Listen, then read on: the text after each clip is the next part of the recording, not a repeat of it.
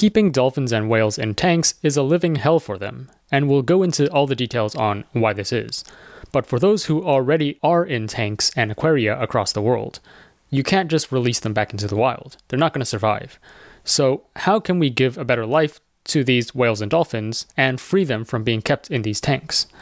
Today, I invite Dr. Lori Marino, founder and president of the Whale Sanctuary Project, to talk about solutions for these dolphins and whales in captivity including building coastal sanctuaries where they can finally be free from tanks and experience the wild.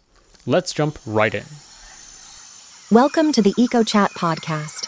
In each episode, we chat with experts in conservation, animal welfare, sustainability, or environmental science to learn how you and I can make a difference for the planet. Sit back, relax, and enjoy the show. So, one of the first questions I ask guests on this show is What's your mission? Well, the mission of the Whale Sanctuary Project is to create a sanctuary for uh, beluga whales and, and orcas who are living in concrete tanks right now. Great, nice and simple. So, creating a sanctuary for belugas and orca whales living in tanks. Yes. So, what's the problem with them living in tanks? The problem is that uh, orcas, belugas, and other cetaceans uh, cannot do very well in concrete tanks. They tend to have very poor health. They tend to have psychological problems, uh, immune system problems, and they just don't belong in in tanks. Uh, the tanks that uh, these entertainment parks provide for them are, are very impoverished environments and uh, they they really uh, suffer from a lot of stress trying to cope with such an artificial barren environment. Got it. You mentioned the term cetacean. So can you first of all define that? Yeah. A cetacean is is a dolphin whale or porpoise. They're uh, marine mammals and there are a lot of different species. Uh, the ones who are normally kept in captivity are bottlenose dolphins, orcas, beluga whales, pilot whales, and a few others like white-sided dolphins. So those are the ones we want to focus on in terms of providing a better life for them in a sanctuary. Got it, got it. And then you mentioned they don't do well in tanks. They have a lot of psychological and health issues. Yes. So, why is this particularly the case for cetaceans? Well, Cetaceans, in particular, have a lot of characteristics that make them really uh, ill suited to living in, in concrete tanks and performing in, in artificial environments. First of all, they have very large, complex brains. Uh, they're very, very intelligent animals. And that kind of level of intelligence. Uh, requires a dynamic, complex, challenging environment and they get anything but that in a concrete tank. So they're a big brained animal. Uh, and and there's really nothing to do in a concrete tank. They're also highly social, and they need to live in natural pods and family units, and that's very difficult for them and in tanks as well.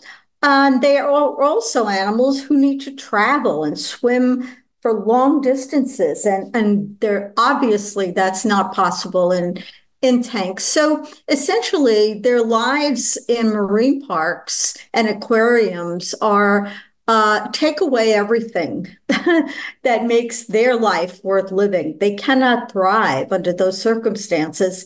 And that's why we need to provide uh, sanctuaries for them so we can get them out of those impoverished environments and, and into environments that more closely match the natural environment.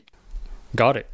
Are there any examples or studies that demonstrate their intelligence and how that compares with humans? Yeah, absolutely. I mean, their pods and family units are held together by strong emotional ties.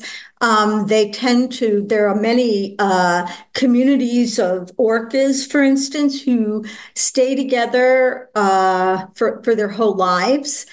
In some orca communities, uh, the male stays with his mother his whole life. And if she passes away, he may go into a very deep depression and even and even die himself. Uh, we saw examples of how they respond to death with the uh, with uh, the with Tahlequah, who carried her dead infant for over 17 days. They uh, grieve and they also show uh, a playful side and a highly social side. And these animals are, are like us, uh, motivated by, by intense emotions. And in many cases, those emotions may even be stronger than our own. Very fascinating. And yeah, regarding the playful side of things, I have firsthand experience of this myself. So I think I was on a cruise or some ferry, and then we had a pot of dolphins swim next to us, and they were super playful. They were like doing flips and jumping right next to the boat. I mean, they didn't have to entertain us, these were completely wild dolphins, but they did these flips anyways. And this, to your point, just shows their playful side of things yeah. and their love to socialize. They like to have fun. And they're also animals with a lot of agency and they want to express their autonomy, uh, just as we do. So we like to do what we want to do and spend our days the way we choose and not be uh, told what to do or confined. And it's the same thing uh, for them. Uh, they have very large, complex brains and they need a lot of input into those brains in order for them to thrive. Right. So if we keep these highly intelligent, highly curious animals in tanks, are there any specific health or psychological issues that are common among these animals kept in tanks? For example, depression or suicide? Uh, yes, uh, we've done some pub. We've published a paper, a couple of papers on these issues, and when you look at what uh, they uh, experience in the tanks. It's it's very very much uh, like what other animals and even humans experience in highly artificial uh, environments. In other words, they suffer from chronic stress and the immune system suppression that is brought on by that chronic stress, which then leads to infectious disease and mortality. They die more often. Orcas and beluga whales die more often in captivity than in the wild. They die younger than in the wild. Um, they exhibit all kinds of manifestations of stress, like uh, behavioral stere- stereotypies and hyperaggression, and their social lives are are really really uh, you know messed up because they are don't have a, a natural social life um, that they would have in the wild. And that's extremely important for their mental health. So again we see all the signs of of uh, physical and mental uh, distress uh, that you see in other animals put in harmful situations and that you see in, in humans who are psychologically distressed as well. Hmm, for sure. Could you also talk a bit about their communication and how putting them in tanks could potentially impact their communication? Sure. Well, many odontocetes, like bottlenose dolphins and beluga whales and orcas, echolocate. In other words, they produce high frequency sounds that bounce off of objects in their environment. And then they receive those echoes and they form a mental image of that object from those echoes. They also use echolocation clicks and other types of sounds in communicating with each other whistles, uh, squawks, and thumps, and all kinds of sounds and they can actually make two different sounds at the same time. So they have very, very complex uh, acoustic communication systems. And uh, they utilize these uh, in the wild in, in a number of ways. But in the tank, where it's the same every day, where it's basically featureless, um, when you think about it, there's really nothing to echolocate on, and there's nothing to talk about. And uh, that's that's one of the problems is that after you've been in the same room, a barren room, after a couple of days, you finally realize, well, it's the same old, same old every single day. And there's no reason to explore any further because you know every inch of that room. And it's the same for them in the concrete tanks. It's just a daily monotony. Makes sense. So, putting them in tanks, of course, gives them a very barren and dismal existence. Can we contrast this with what it's like in the wild? So, for example, what are their needs, what are their habits and behavior in the wild, and how far do they travel? Well, I mean, their life in the wild is the exact opposite of what it's like in marine parks. And that really is the problem. There's nothing about living in a marine park that resembles life in the wild. Um, in the wild, um, they are in a very fluid, dynamic, complex environment. And there are many other types of creatures and animals that they interact with. They tend to grow up in a social culture um, where they spend a long time being juveniles and learning how to be a member of their specific culture. So, for instance, orcas killer whales um, in different parts of the world have different cultures, and they learn how to be members of those specific cultures over a very long juvenile period. And that's something that teaches them how to survive, what prey to to um, to capture, um, what behaviors are are acceptable, uh, who to mate with. I mean, just the the facts of life. And they spend time traveling long distances with their pod and uh, hunting and and being challenged by their environment. So this kind of complexity and this kind of dy- dynamism is essential for their well-being. And that's what they live in in the wilds, in the ocean uh, when you think about it, the ocean doesn't have any barriers, doesn't have any walls, there are no territories. And so for a cetacean, the territory is the other members of their social group. They are a moving environment in a sense. So the social environment becomes everything to them. And so that that's part of of why uh, it's so difficult for them to to thrive in tanks because they don't have that um, that level of social support uh, or networking that they really need to thrive. For a cetacean in a tank, I'm trying to think of an analogy in human terms so that our listeners can relate a bit more. So, would it be like putting a human in a room where they can do whatever they want, but th- there's nothing in the room. They can't go outside. There's no phone. There's no internet. Would that be a good analogy? Exactly. And I would say that, you know, the, the analogy I typically use, Sam, is say somebody put you up at a really nice hotel. You know, it's clean. Um, and somebody slips your food under the door every day. So you don't have any worries about starving. You're fed. And if you get sick, a doctor rushes in and takes care of you.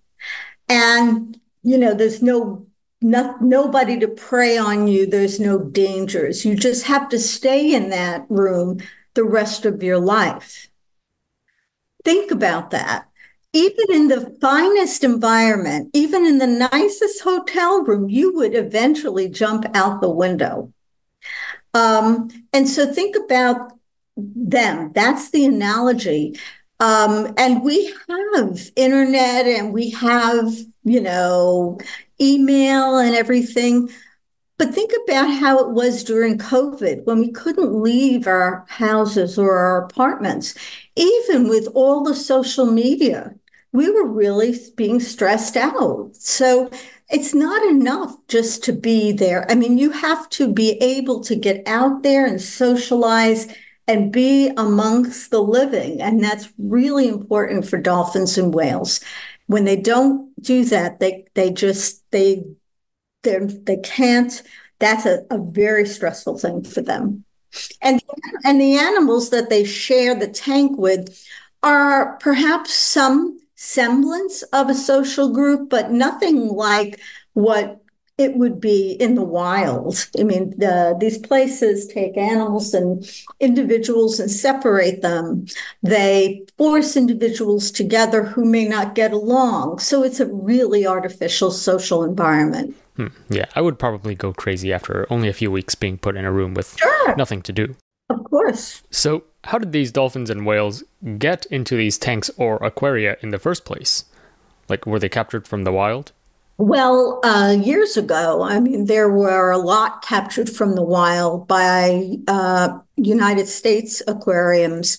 Nowadays, they just breed them in captivity. Um, where they're captured from the wild mostly nowadays is in Asia and in Russia, um, where they take them from the oceans and just basically have a pipeline from the ocean to a growing aquarium industry in China, Japan. Uh, I think China has close to 90 marine parks, and they get a lot of their animals from the wild. They try to breed them, but they're not always successful. So um, it depends upon what part of the world you're talking about. In this country, um, they are bred. There's only one orca left uh, who was captured from the wild uh, in the United States, and that's Corky, and she's at SeaWorld San Diego. The rest of them have all been bred in captivity. Hmm. Okay. So for those who are bred in captivity, so they were born and raised in tanks, would they be more adapted to life in tanks? You know, you would think that, but no. The evidence points to the opposite. The evidence points to the fact that those uh, whales born into the tanks actually do a little worse than those taken from the wild. And when you think about that, why? Well, if those who were take captured from the wild spent three or four years with their family, they at least got a little bit of what it's like to be a whale um, before they were taken away. Those born in captivity uh, never had the experience of being in a normal social group or learning normal communication skills or or anything like that. But yet their their entire nature needs to have all of that. And so they they do very poorly. Uh, so they don't, you know, they're not domesticated. Uh, they're still wild animals. Um, and every fiber of their brain and their body uh, needs to be in the wild. Uh, they they just uh, don't get what they need in concrete tanks. Yeah, I remember this must have been over a decade ago, but I was working at the Vancouver Aquarium. Yeah. And the beluga there gave birth to a baby, baby beluga, and it was super cute. Um, but after like only one or two years, it died. And there was no apparent reason. Mm-hmm. Like, there's no obvious health issue. They tried to diagnose the problem, but couldn't find anything. So, yeah, that was like my, my firsthand experience that these dolphins and whales just don't do well in captivity, in tanks. There's some underlying health issue or just something is just not right with them. No, and and you know, it shouldn't be surprising because these are wild animals who evolved over 50, 55 million years in another environment. And they're being forced to be born into this highly artificial environment. So, you know, it shouldn't surprise anyone that they don't do well. All right, so we talked a lot about the problem. Let's move on to the solution now. Okay. So, first, when I asked you what's your mission, you said it was to build sanctuaries for these whales and dolphins. Yes. Can you talk more about that? Sure. You know, a lot of people now know that these animals really can't thrive in marine parks. So the question is, what do you do about that? And obviously, one thing to do about that is to stop the breeding, stop making more animals who are living under those conditions. But what about those who are already there? Um, most of them, if not all of them, cannot be just released into the wild because that doesn't, that's not a concept that's that works for them. If they're born into a tank, there's they don't have the survival skills uh, to live. They don't even know what prey is. Uh, they don't have a social group. It's just, it doesn't work for them. So, what is the next best thing you can do? Well, you can provide for them an environment where they experience as much of a wild environment as you can give them, but they're still under human care. So just like sanctuaries for elephants and, and other wild animals, uh, cetacean sanctuaries are places where you still give them veterinary care, you still feed them, uh, and you still protect them. But it's all in an environment that coincides more with their their natural history, with their adaptations, and you promote their autonomy. You promote their explorate exploring the environment. Um, you give them the freedom to be whales again. Um, and so it's not nothing will ever equal being born in the wilds. I mean, that sanctuary is still captivity, but it is a way to give back to these animals much more of what was taken from them being forced to live in, in these impoverished tanks and marine parks. We'll go back to the sanctuary in a second, sure. but you just mentioned a really interesting point, which is one of the solutions is to just stop further breeding of these dolphins and whales. Yes. So, are there any laws in place or in progress that are working to ban the breeding of certain species? Well, some are. The in Canada there is a bill uh, that has banned the breeding of dolphins and whales in captivity. And that bill went into effect in 2019. And essentially, now there's only one uh, marine park in Canada that uh, still holds dolphins and whales. Um, they're they're prohibited from breeding.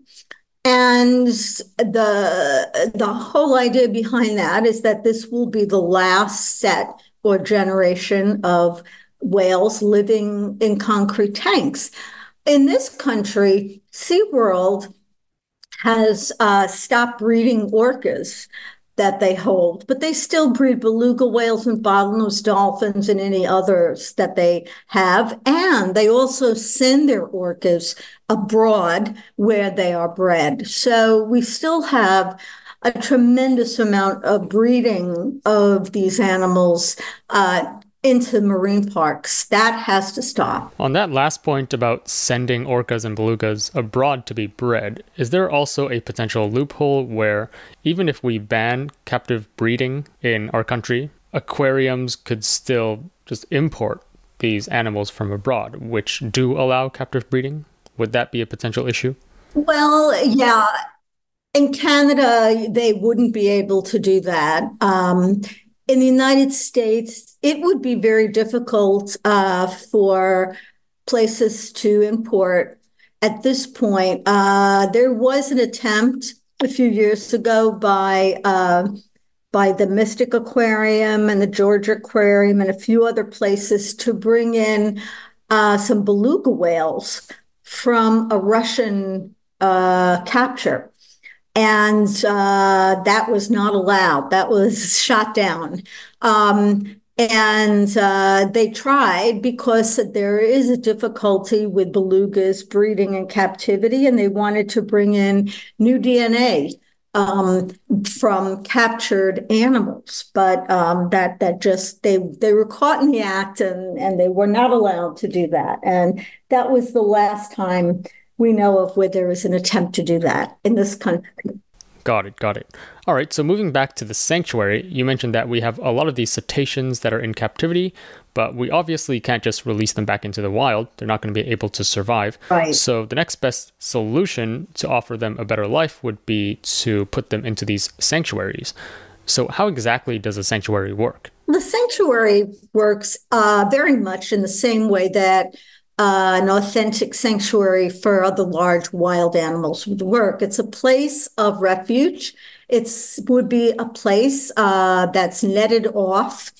In our case, for our site in Nova Scotia, Uh, we would net off 100 acres of water uh, for the whales to live in. Um, it would be a place where we would still feed them because we wouldn't they wouldn't be able to feed themselves and we would still give them uh, veterinary care and protect them uh, but it would be a place where they could interact with the ocean because they would actually be in the ocean. Um, there will be fish that swim through the net.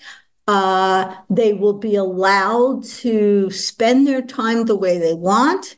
There will be no uh, uh entertaining or performances.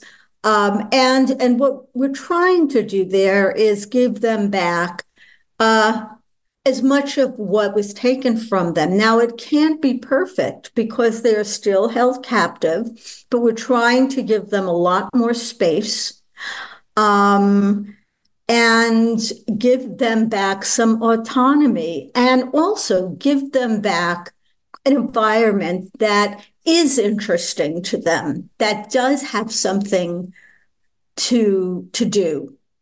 Um, and and that's that's what we're trying to do with sanctuaries. Uh, we you know we have a lot of elephant sanctuaries that do that that really help the animals get back to being elephants. And the whole purpose of a cetacean sanctuary is to provide a place where we can help them get back to being who they are to the best of their ability. Right. So it's basically a large coastal area of the ocean that's netted off yes. for these cetaceans. Yes. Got it, got it. What are the challenges of building such a sanctuary? Well, there are a lot of challenges. Um, and, you know, as we have been at this for several years, uh, it, I've been on a learning curve. Um, the challenges are finding the right site a place that meets the needs of the animals, but is also a place where the local community of people adopt the program and really want to support the program. Uh, it's a place that has to be clean and doesn't have a lot of pollution or noise. Uh, it's not right in the middle of a lot of human activities. And then you also have to get all the permitting. So you don't just, you know, put a net in a nice site that you find. You have to get um, the permits and the leases for the water space and the land adjacent to it. All that is a very long process, a very complex process, lots of assessments of the environment. Um, but we are um, we're nearing the end of that that phase, um, and uh, I think it's it's probably a little bit more complex to build a cetacean sanctuary than a land animal sanctuary, even though both are very challenging. Yeah, I can only imagine the complexity of applying for permits and then handling all the logistics and operations. Yeah. I mean, these are this is a new thing. And so you know, we're in Nova Scotia. Nova Scotia government is trying to find a way to uh, to help us have a path to completing this. But it, they've never been faced with anything like this before. You know, leasing and permitting for a whale sanctuary is just so new. Um, it's never been done before. So, so you know, we're all learning um, how to move forward with um, this model. Hmm. Is this the first example of a whale sanctuary being created? Well, it is the first example of a model sanctuary that will be capable of holding more than one species and will have the space that we are providing. Um, there are other areas, there are other places like the National Aquarium in Baltimore. They are also uh, looking for a site for bottlenose dolphins that they currently have, um, and they want to move to a sanctuary. And there's also um, a place in uh, Iceland um, where there are they are creating a sanctuary for two beluga whales and um, they've been at that for a while, but but are are making a lot of progress. And um, probably next year, those beluga whales will be able to be in that sanctuary permanently. Um, but they've been making a lot of progress as well. So this is this is all new. This is all new on the scene as part of the landscape of of you know giving back to the to wild animals what was taken from them. What does it take to get the government to give you this huge coastal area of ocean to net off? Like how much convincing do you have to do? Well, it's not so. I mean, once people understand what you're trying to do, they get it. They understand that, you know, concrete tanks are not good places for these animals and that we are trying to give them a better life. So it doesn't take a lot of convincing on that score. What is more, uh, you know, time consuming is really just, you know, what are the actual pieces that have to be put in place. You know, if we were a fish farm or uh, a, some other kind of, you know, project that they've done before, they would know exactly the steps we'd have to take to get permitted to do this. But because we're new and there's no one that's come before us, they're working it out along with us um, in terms of you know what agencies have to sign off what what we obviously have to make sure that we are not going to do any harm to that environment that we're not going to stop any industries from create doing their thing uh, that we're not going to cause any environmental harm or species harm so all of that factors into it got it I want to get a sense of the timeline of this project in Nova Scotia. So, when did you start, and then where are you at now? Well, the start really, I mean, the starting, if you really want to think about what is, when did I first had the idea, which back in 2016, um, when I decided that instead of talking about how bad it is for dolphins and whales in, in, in marine parks that maybe we should all get together and do something about it. Um, and so in 2017, we uh, we started the uh, the Whale Sanctuary Project, and we spent a long time, about a couple of years, looking for sites. Uh, we looked on both uh, the eastern and the western shores of Canada and the United States. We spent a lot of time on foot, literally, just going up and down the coastlines of British Columbia and Washington and Maine and Nova Scotia, looking for a site. And it took us two years um, because it's not that easy to do. Um, and once we did find a site, um, actually through the help of this, the community of Sherbrooke in Nova Scotia, then we announced that in 2020. And since then, we've been working uh, on environmental analyses, on on all kinds of net design, uh, development of the site. Um, it was a little difficult first year or so because we had a major pandemic, and uh, that uh, slowed everything down a little bit, but you know, we're going full speed ahead now. Um, so it's really only since 2020 uh, that we identified the, the actual site and then got to work on that site. Nice. So, what's next for you, and how soon do you expect you can start actually putting in these whales? Well, what's next is we um, are have a few additional environmental assessments to make. And then it's a question of, of taking all of our data and bringing that to the province and asking them for a lease for um, that water space.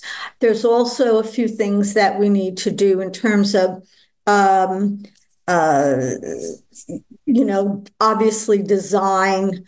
Uh, of of the the net and and the the, the different aspects of the the sanctuary site itself. We also are reaching out to facilities who have whales who might be open to bringing their whales to our sanctuary when it's open. Um, so this year, the next steps in the next two or three months are really uh, to complete every single analysis that we that you know we have to do to dot all our i's and cross our t's and then hopefully uh, begin to actually develop the site in the summer. Um, and shortly after that um, have the means to uh, welcome uh, either orcas or beluga whales. Nice. And then how many animals do you estimate you can house in the sanctuary? Well, if we had both orcas and beluga whales, we'd have space for six to eight beluga whales, perhaps two to three orcas. We might push that a little bit and they might be a different combination, but we won't exceed the carrying capacity of the site, which means that we won't put so many animals in there that the site um, doesn't stay clean. We have to make sure that with whales in there and the fact that whales poop, um, they produce waste. We have to take into account the flushing of the water, and we have to provide evidence that, you know, with X number of animals, we can still keep the site as clean as it is now. I'm also curious about the economics of this project. I guess it's going to be quite a large amount of money just to cover the maintenance and everything. So, yeah, can you talk to us about the economics of the project? Well, the cost will be covered uh, completely by donations, by philanthropy, uh, and it has been so far. Uh, we have estimated that this will be about a $12 million uh, capital cost project. We have about half of that right now and uh, it'll probably cost about a million and a half to two per year feeding the animals and uh, and the salary for for several staff members uh, including uh, veterinarians who will be there. Um, so it is um, you know it's not inexpensive but uh, compared to some other projects it is. Um, but it will be uh, entirely funded by uh, donations and philanthropy. We may um, uh, ask, you know, go to some uh, government agencies for, you know, grants having to do with perhaps educational programs and things like that. But as far as actually funding the sanctuary, uh, there will be no government funding on that. Got it. Any plans to also turn this into like a, a place for education or tourism? Well, yeah. I mean, perhaps not a tourist attraction because that really wouldn't be in keeping with what a sanctuary is. Um, we really don't want these animals to feel like, you know, they're being watched all the time and being, you know, having people close to them. But we will be able to give uh, some people perhaps a long distance view. Uh, we will have underwater hydrophones and cameras, and we can stream the whales' behavior in anywhere we want. Um, and I think what's really important is that this will be a way to educate people, um, children, adults. Um, we can, we'll have educational programs about the whales, um, why they belong in the wild and the ocean, uh, why the ocean needs to be protected, uh, why we need to get them out of uh, these performance parks. Um, so we plan to do a lot of educational work along with the sanctuary. Got it. Well, that's basically all I have to ask about the sanctuary. Do you have anything else to add? Well, just in terms of education, you know, I think that one of the things that sanctuaries do, um, uh, sanctuaries for really any animals is they provide uh, a message for the public. It doesn't have to be in the form of a lesson or a curriculum or a course, but by their very existence, they uh, they show that there is another way to relate to these animals, and there is uh, a reason why they need to get out of the displays that they're in. You know, whether it's elephants or bears, and why wild animals should not be kept uh, for entertainment purposes. And I think by its very existence, the sanctuary will uh, provide a model for uh, for that message going forward. In terms of, I know this probably varies around the world, but let's say for North America or the EU, I'm guessing with more public awareness, are the number of cetaceans in captivity declining over time? Well, not really. Um, there are about 3,500 uh, in captivity by our estimates. And um, is this North America or no, no, no, around the world? Okay. Um, and uh, in some parts of the world, it is declining. Um, many areas, many European countries are trying to get out of that business, but at the same time, it's it's increasing in places like China.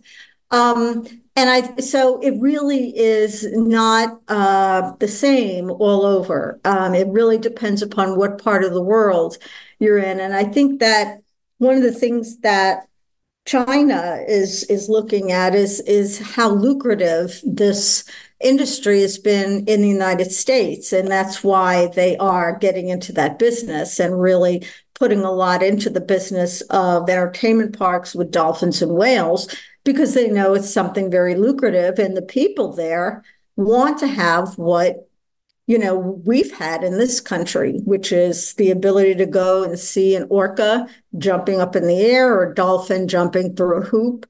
Um, and so uh, while there may be uh, some decrease in some areas of the world like canada and the united states it's up it's upticking in other parts of the world the reason why I ask is I'm trying to think of a long term global solution for this. So you mentioned there's around 3,500 of these cetaceans in captivity. Yeah. Even if you take Asia out of the picture, you mentioned it takes years for a sanctuary to be created. And for example, the one in Nova Scotia, you mentioned it can only house around like six to eight whales. Yeah. So I'm just thinking, would it be enough if if funding is not the issue and we can just accelerate building these sanctuaries around the world, would it still be enough if each sanctuary can only house around six to eight whales? Like, how do we provide a better life to most, if not all, of the 3,500 whales that are still in captivity? You're right. I mean, we can't we we can't put 3,500 animals into the sanctuary. Sanctuaries for cetaceans would be um, a model. In other words, we're working with other organizations like the National Aquarium, like the folks in Iceland and others, to see if we can up, scale this up. So we want to do this the right way, but we also want to help um, in creating more cetacean sanctuaries all around the world and finding ways to scale it up economically and in every other way. Um, and so there, you know, it, it's it's not going to help every individual whale living in a marine park. But what it will do is it will put something into the landscape, into our culture that's not really there yet. And by doing that, I think that it will help to grow um, more of them around the world. So, on one end of the spectrum, we have these dolphins and whales living in tanks, which is the worst environment for them. And then on the other end of the spectrum is to house them in these sanctuaries, which is the best alternative to give to these captive individuals. But of course, the, the sanctuaries, as we mentioned, it takes a very long time to build. So, are there any like intermediate solutions which would take less time to implement and we can offer it to more whales to give them a slightly better life? Like it might not be as good as life in a sanctuary, but you know, just something to improve their lives compared with just living in a barren tank. Well, yeah, there there are a few things. I mean, we're always hoping that places like SeaWorld will create their own sanctuary like spaces for these animals. One of the things is that um, they need to get out of the tanks and into a natural environment. And we know from a few studies that have been done that dolphins uh, who are live in in the ocean in bay in a, even in bay pens or enclosed areas where they are actually in the ocean do better than those living in concrete tanks. So just the very act of putting them, you know, giving them the chance to live in the physical environment that they evolved in would would make a big difference to them. Um, and I think that that's something that can be done, has been done, and uh, could be uh, a really rather uh, easy way, not easy, but you know, faster way uh, to to get these get them out of the tanks. Um, and so there is quite a bit more that that really can be done uh, for them, and even sea pens in the ocean as a temporary solution could work. Um, they just need to be in the ocean, and and that would be the right direction to go in. Hmm, that's actually a very good idea, and I would assume that most of these aquaria are near the coast anyways, because they need to source and pump seawater into the tanks, right? Well, yeah, exactly, exactly. And uh, so, you know, we would certainly like to see them creating, you know, places for these animals in the ocean instead of in these artificial environments. I think it just would make a big difference. And we have some evidence from studies uh, dolphins showing that. So, so let's go with that and try to give them, you know, the best life we possibly can. All right, so for our listener who feels very passionate about this issue, they want to stop whales in captivity or they want to give existing ones in captivity a better life, what are some actionable items that they can do to contribute to the cause? Sure. I mean, they can, uh, of course, not uh, visit places that are keeping these animals in in entertainment parks and sanctu- and in tanks.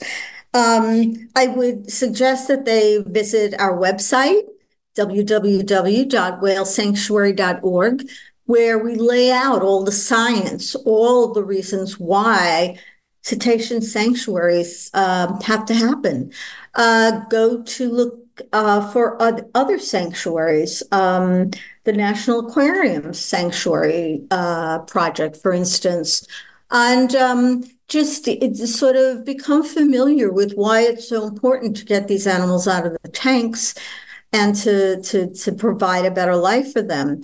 Um, so I think those are two things that people uh, can do um, get involved. You know, uh, we we we do live webinars several times a year where we talk about all different types of topics related to this. Um, everything from elephant sanctuaries and primate sanctuaries to, you know, what research and communication on communication. So there's a lot going on in the cetacean sanctuary worlds. Um, just visit us and, and get involved. Any specific tips on how we can apply more pressure to SeaWorld or other aquaria or to legislation? Um, in terms of the aquaria, it all comes down to the finances. The reason that they still keep these animals performing in concrete tanks is because it's still financially worthwhile for them.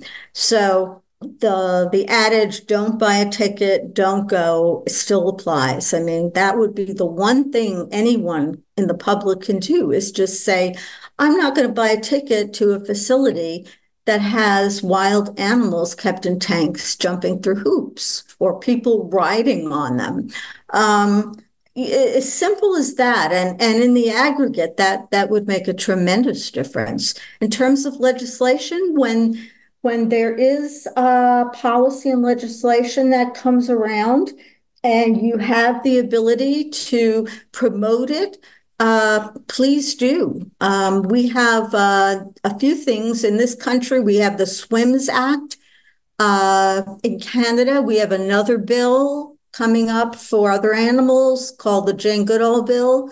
So just, you know, try to promote uh, as much as possible, um, you know, the ending of, of their breed, their breeding in captivity. And you can do that by being by positive actions as well as refusing to engage in the things that keep perpetuating uh, this kind of captivity.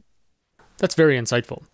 I'm also curious to hear your background and your story because an idea is one thing. I mean, I know I had this idea of a whale sanctuary, and a few others that I know also had this idea. But an idea is easy; it's the execution that's super hard. I know. I you're, know. You're pulling it off, so that's first of all very commendable. But yeah, I just wanted to know what you were doing before this, and how did you get to where you are today? Well, I'm a neuroscientist by training, and I taught at Emory for around 20 years, Emory University in Atlanta.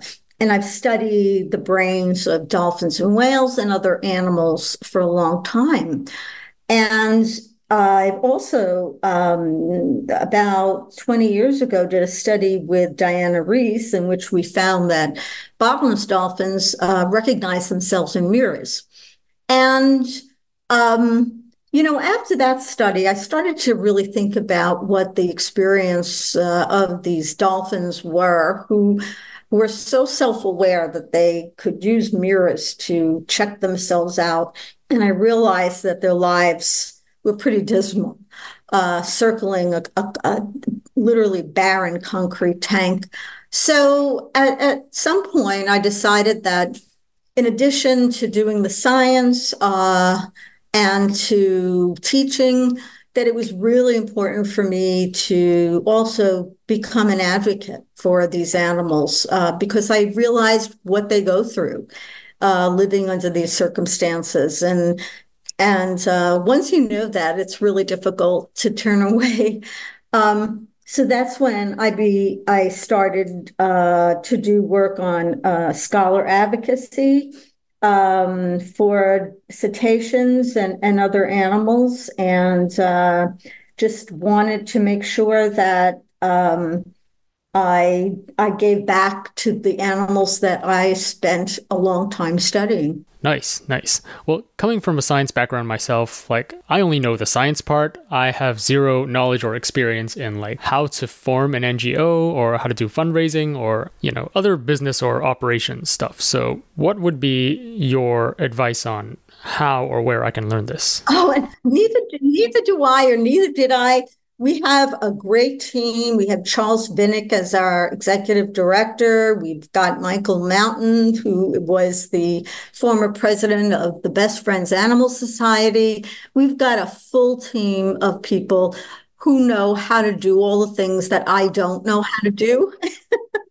and and that's and that's so really what's what, important. What would be your advice on how do I build a team? How do I find the right people? Um, I just I just admit what you don't know and what you what you do and stick with what you do best and find people who do those other things. And so, you know, I didn't try to do everything.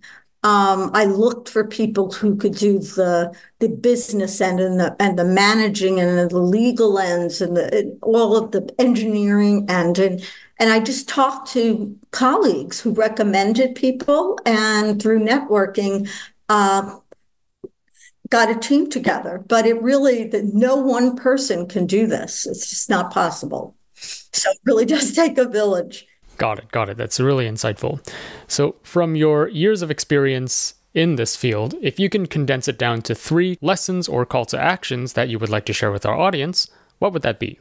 Well, my first lesson would be um, to to really um, look at educate yourself about you know what the science says about animals in any circumstance. And, you know, on Whale Sanctuary Project site, we have a, an area called Deeper Dive, and we publish, we put all the published papers there where you can read for yourself why these animals need to get out of the tanks. Um, don't take anybody's word for it. So really, you know, get into what the science, the data tell you about how animals are doing. Um, and in that's a that's a that's a and everyone can can do that. Um, listen to what the younger generation is saying as well. Kids nowadays kind of know that, you know, certain things are right and certain things don't feel right. And it's important to listen to them and to allow them to be sensitive to other animals. So if they say, well, I don't think it's right to keep a dolphin in a tank and I don't want to go, don't force them. Just thank them for being such, you know, aware, thank, you know, kids, intelligent kids, and promote that. So I think that's also important because I think kids coming up, they kind of know certain things and sometimes um, and they need to be to be uh, reinforced for being sensitive to animals. And then I think um, the other thing is to just you know always uh, be active, always sort of you know if you want something to change. Um, get involved. There's always ways to be involved. You don't have to be a scientist or a teacher or anything. You can be involved in many, many ways. So um, I, I, would just say this is a really exciting time now because um, we have science. Uh, we have education and we have uh, the new generation coming up. And um, I think, you know, I think it's very encouraging for for um, what may may happen in the future. I hope we keep going in that direction. For sure. You already mentioned the Whale Sanctuary Project, which I will link to in the description below, but please hand off to the audience where they can contact you, learn more about your work, or any other resources you would like to share. Sure.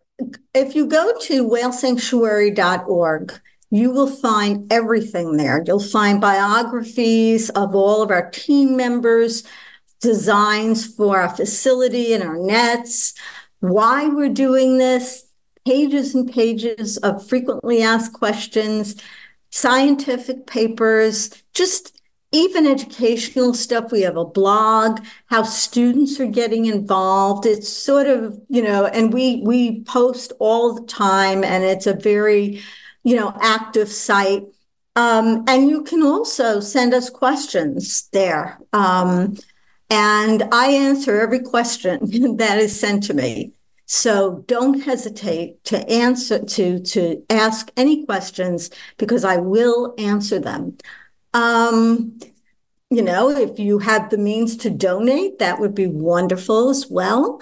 Um, and so I would say um, that would be a place to start, and then you can, you know, sort of go from there. And I'm, I'm again I'm available uh, to anybody who wants to chat about what we're doing, why we're doing it, and uh, what happens, you know, the plight of animals, wild animals uh, living in on display around the world.